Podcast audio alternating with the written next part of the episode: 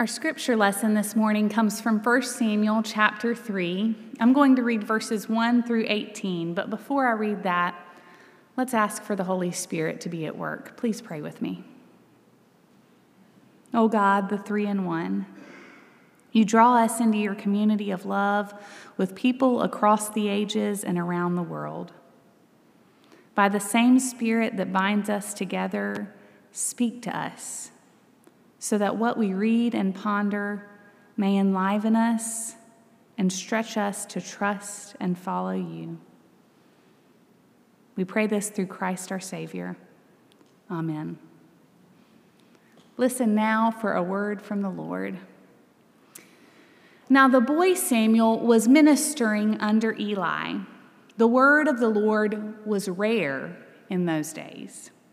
Visions were not widespread. At that time, Eli, whose eyesight had begun to grow dim so that he could not see, was lying down in his room. The lamp of God had not yet gone out, and so Samuel was lying down in the temple of the Lord where the ark of God was. Then the Lord called, Samuel, Samuel. And he said, Here I am, and ran to Eli and said, Here I am, you called for me. But Eli said, I did not call. Lie down again. So he went and lay down. The Lord called him again, Samuel. Samuel got up and went to Eli and said, Here I am, for you called me. But he said, No, I did not call my son. Lie down again. Now Samuel did not yet know the Lord, and the word of the Lord had not yet been revealed to him. The Lord called Samuel again a third time, and he got up and went to Eli. And he said, Here I am, for you called me. Then Eli perceived that the Lord was calling the boy. Therefore, Eli said to Samuel, Go lie down. And if he calls you, you shall say, Speak, Lord, for your servant is listening. So Samuel and went and laid down in his place. Now the Lord came and stood there calling before Samuel, Samuel, Samuel. And he said, Speak, for your servant is listening. Then the Lord said to Samuel, See, I am about to do something in Israel that will make both ears of anyone who hears tingle. On that day, I will fulfill against Eli all that I have spoken concerning his house from beginning to end. For I have told him that I am about to punish his house forever for the iniquity that he knew, because his sons were blaspheming God, and he did not restrain them. Therefore, I swear to the house of Eli that the iniquity of Eli's house shall not be expiated by sacrifice or offering forever. Samuel lay there until morning. Then he opened the doors of the house of the Lord. Samuel was afraid to tell the vision to Eli. But Eli called to Samuel Samuel, my son, here I am. Eli said, what was it that he told you? Do not hide it from me. May God do also to you, and more so, if you hide anything from me of all that God told you. So Samuel told him everything and hid nothing. Then he said, It is the Lord. Let him do what seems good to him. This is the word of the Lord. Thanks be to God. Someone that has definitely served as a mentor for me in my pastoral journey is our dear friend and former pastor, Tom Borland. If you didn't have a privilege of being a part of our church family during his tenure as head of staff, he might best be described as humble and gentle and a bit of the absent minded professor. There are so many things I learned from watching him the way that he cared for families during grief, the way that he spoke from his heart during a sermon. However, I received another gift from him as a mentor because of words he spoke into my life, wisdom that he shared with me. Around this time of year, it always comes back to me. You see, during the 2012 election, I was trying to figure out how to balance being on a church staff and discern how I might share my own political beliefs. Tom shared from his own experience as a pastor and then said, The way I decide what is right for me to do and say is based on asking myself this question If I do this, will the people at Faith Presbyterian still see me as their pastor. I'm grateful that he was willing to share those words of wisdom from his own life and ministry. It's continued to guide my pastoral journey to this day. I truly took it to heart, and it shaped the way I choose to serve as a pastor. His mentorship was such a gift for me. I'm thankful for his mentorship in my life, and this morning, that's what we're here to celebrate the gift of mentors. Certainly, with this being Confirmation Sunday, we're celebrating those who have served as mentors to this confirmation class. Teachers like Sally Bradshaw, Pat Farrell, Mike Metz, and Linda Shelley. Our incredible Christian educator, Shannon Guzzi. And then there are those who served in the former role of confirmation mentor. Mentors like John Daly, Amber Dodson, Brett Ketchum, Chris Kinsley, Tracy Morales, Sheldon Steen, Allison Van Eideking, and Malika Woody. But the mentorship of this confirmation class didn't just begin last fall. There have been mentors all along their faith journey. Certainly, their parents have served as mentors from their infancy, showing them God's love through their love for them. And then there have been folks like Lois Kennedy, with the sweet cards and words of encouragement that she has sent them from a young age. Or Spencer Cullen, with his mismatched shoes and Sunday school lessons, who have mentored them along this journey.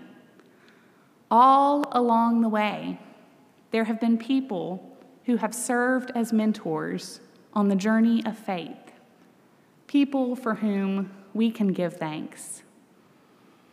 But I think as I'm making this long list of mentors, it may raise the question for us what actually makes a mentor when it comes to the faith journey?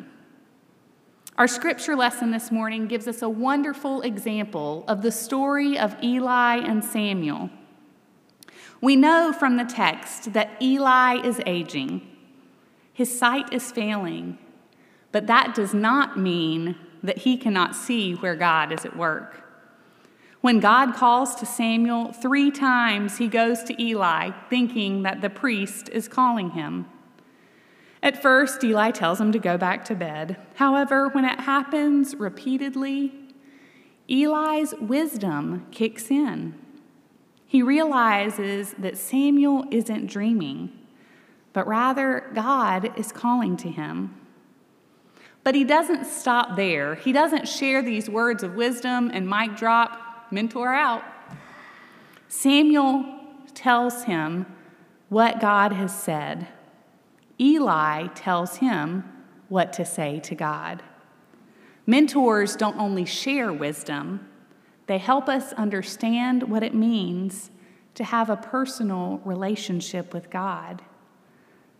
Eli gives him language to talk to God. He, help him he helps him recognize that God is the one who is calling and how he is to respond. He has modeled for him how to care for the temple. He has taught Samuel how to tend the lanterns, but now he makes it personal. When I was in high school, I took part in the Fellowship of Christian Athletes. Our advisors were a young couple in town, Gray and Laura Garrison.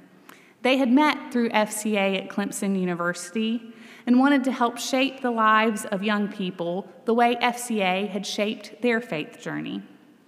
Laura wasn't just someone who showed up to club meetings on Tuesday evenings. She was there on the sidelines cheering you on at your sporting events. She would show up with lunch for you when you'd had a bad week.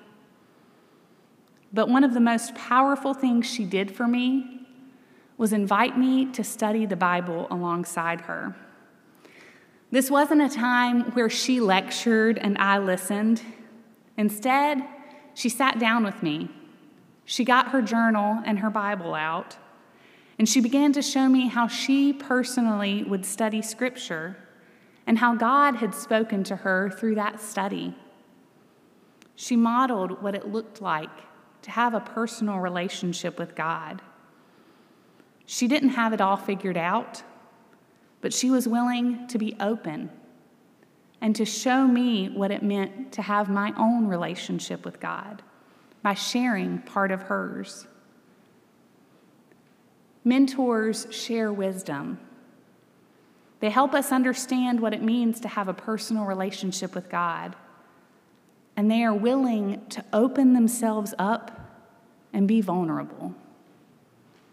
When Samuel answered the Lord, God brought a message that was an indictment on Eli's family. If I were Samuel, I don't think I'd want to share this news, especially with the person I admired and looked up to. But he does share the message because Eli, in humility, lays it out there for him to speak God's word. What's more, when Samuel does share the message of God, Eli doesn't question or challenge him. He accepts the message and says, It is the Lord. Let him do what seems good to him. It's like the tables have turned. The pupil is now the mentor. And in a way, on this confirmation Sunday, I think that's true. Confirmands, you have taken time to study. You were examined by our session. And today, after lots of waiting, you will be presented as members of this church family. And God is ready to use you to share your wisdom, to help others understand what it means to have a personal relationship with God. The Lord wants to speak so that the message of truth can be offered through you. And before you try to argue with me that you're not old enough or you're still figuring this faith thing out, I want to look back at our scripture one more time. You see, all mentors have limits. No matter what stage of life we find ourselves in, God still wants to use us. Eli was getting up there in age. He couldn't see. He needed Samuel to be able to continue to do his work as a priest. And in case you missed the message that Samuel received from God, Eli didn't have the perfect family. And yet God used him to serve as a mentor and walk alongside Samuel on his journey of faith. And then we look at Samuel. Wait, you say, he was the pupil, not the mentor. Well, by the end of the story, the roles had changed. When he speaks to God, he receives a message. He shares his wisdom. He helps Eli understand God's plan and takes on the role of mentor.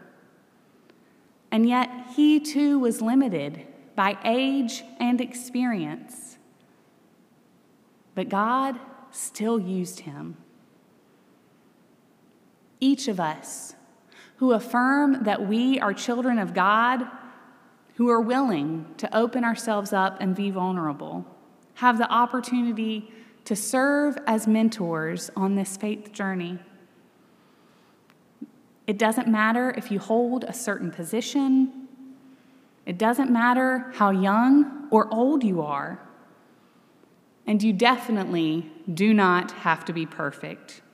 Limits and all. God wants to use you to speak the truth, to make God's presence known, and to help others on their journey. We are each gifted to serve as mentors on this faith journey. And that, my friends, is something for which we can give thanks. Alleluia. Amen.